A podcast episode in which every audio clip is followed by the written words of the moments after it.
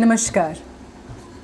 How to control anger ये सुनने में एक बहुत ही अजीबो गरीब सा सेंटेंस लगता है।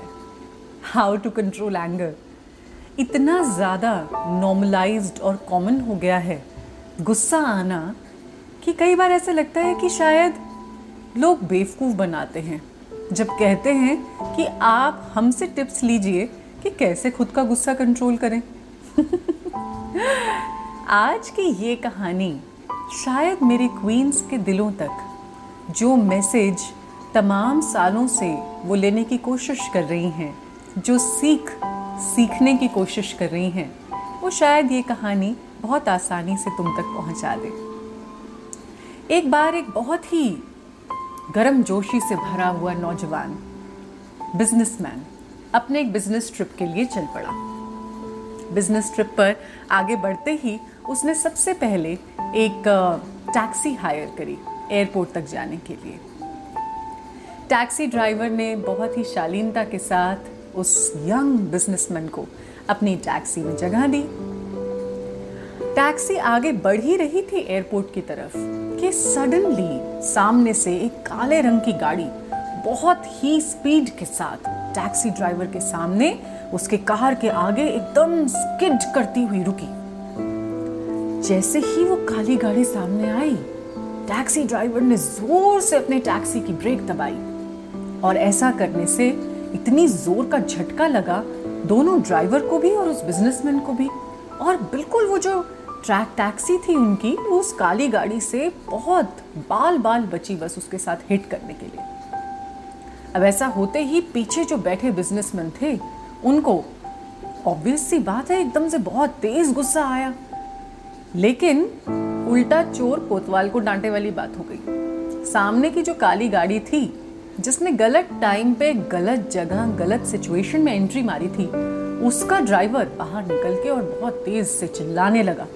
और दूसरे जो टैक्सी ड्राइवर था, जिसके साथ बिजनेसमैन ट्रैवल कर रहा था उस टैक्सी ड्राइवर को पूरी सिचुएशन के लिए आरोपित करने लगा। उस टैक्सी ड्राइवर ने बहुत ही शालीनता के साथ कामनेस के साथ एक स्माइल पास करी और वो उसे वेव करता हुआ वहाँ से अपनी टैक्सी को साइड में से निकाल कर आगे ले गया। ये सारा एपिसोड देखकर बिजनेसमैन को बहुत हैरानी हुई। उन्होंने तुरंत से टैक्सी ड्राइवर से कहा कि ये क्या? तुम्हें नहीं लगता कि तुमने बहुत ही बेवकूफ़ाना सी हरकत करी है? तुम्हें उस टैक्सी ड्राइवर को बिल्कुल अच्छे से सीख सिखाना चाहिए थी, लेसन देना चाहिए था कि वो इस तरीके से कैसे ड्राइव कर सकता है।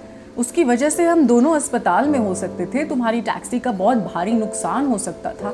तुमने आखिर ऐसा क्यों किया? ये सब सुनते ही टैक्सी ड्राइवर ने बिजनेसमैन से जो बात कही, आज वही बात मेरी क्वींस भी सुनेंगी। टैक्सी ड्राइवर ने बहुत ही शालीनता के साथ एक स्माइल पास करते हुए कहा कि साहब, लगता है आपको the law of garbage truck नहीं मालूम। कहते, क्या? कौन सा लॉ? टैक्सी ड्राइवर ने कहा, भाई, कूड़ेदान का जो ट्रक होता है ना, उसका हिसाब किताब कहीं हमारी ज़िंदगी से मिलता जुलता है। कहते अच्छा क्या है भाई ये लॉ? मुझे भी समझाओ। कहते, इस लॉ के हिसाब से साहब, अगर कोई भी इंसान अपने दिमाग में, अपने पूरे की पूरी पर्सनालिटी में बहुत सारे गुस्से का फ्रस्ट्रेशन का, बहुत सारे डिप्रेशन का, बहुत अजीबोगरीब नकारात्मक भावों का कूड़ा लेकर घूम रहा हो और उसका कूड़ा इतना ज़्यादा भर जाए कि उससे संभाला ना जाए तो वो बार बार उस कूड़े को कहीं ना कहीं डिस्पोज करने की कोशिश करता है।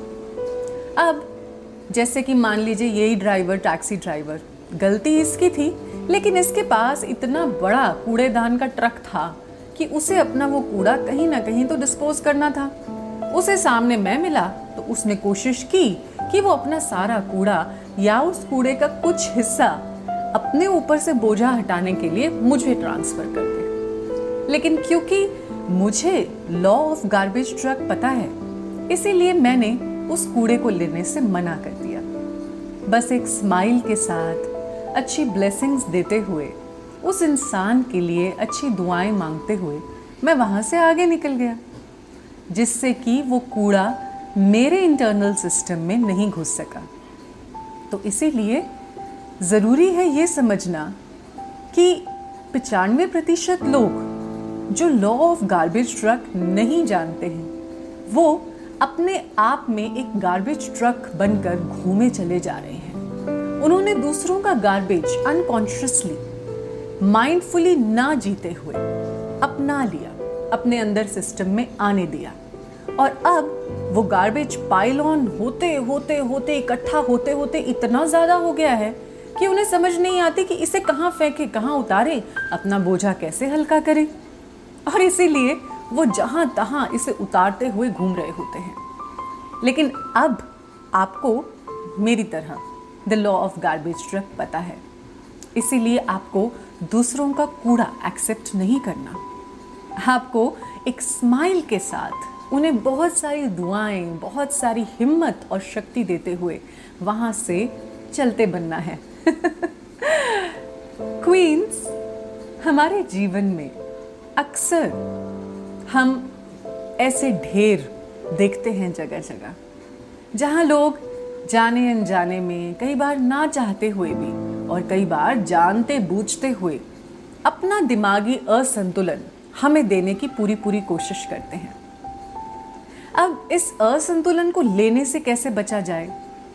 जिस समय कोई इंसान आपको अपनी नकारात्मक ऊर्जा या भाव देने की कोशिश कर रहा है, अगर उस समय आप पूरी तत्परता के साथ, सजगता के साथ माइंडफुली खड़े होकर अपने आप के ऊपर फोकस करें। अपने हाव भाव को ध्यान से देखें।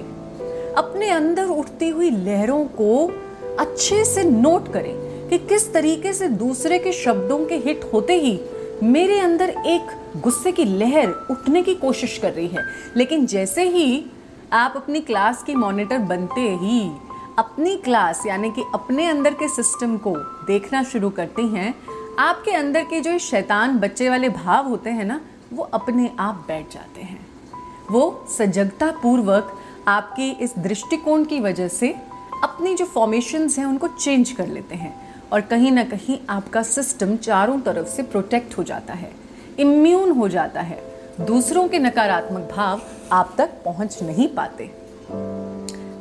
इसी तरीके से अपना ध्यान दीजिए, अपने गुस्से को शांतिपूर्वक इस विचार के साथ देखिए कि कहीं आपका गुस्सा दूसरे के कूड़ेदान से उड़ता हुआ आया कूड़ा तो नहीं।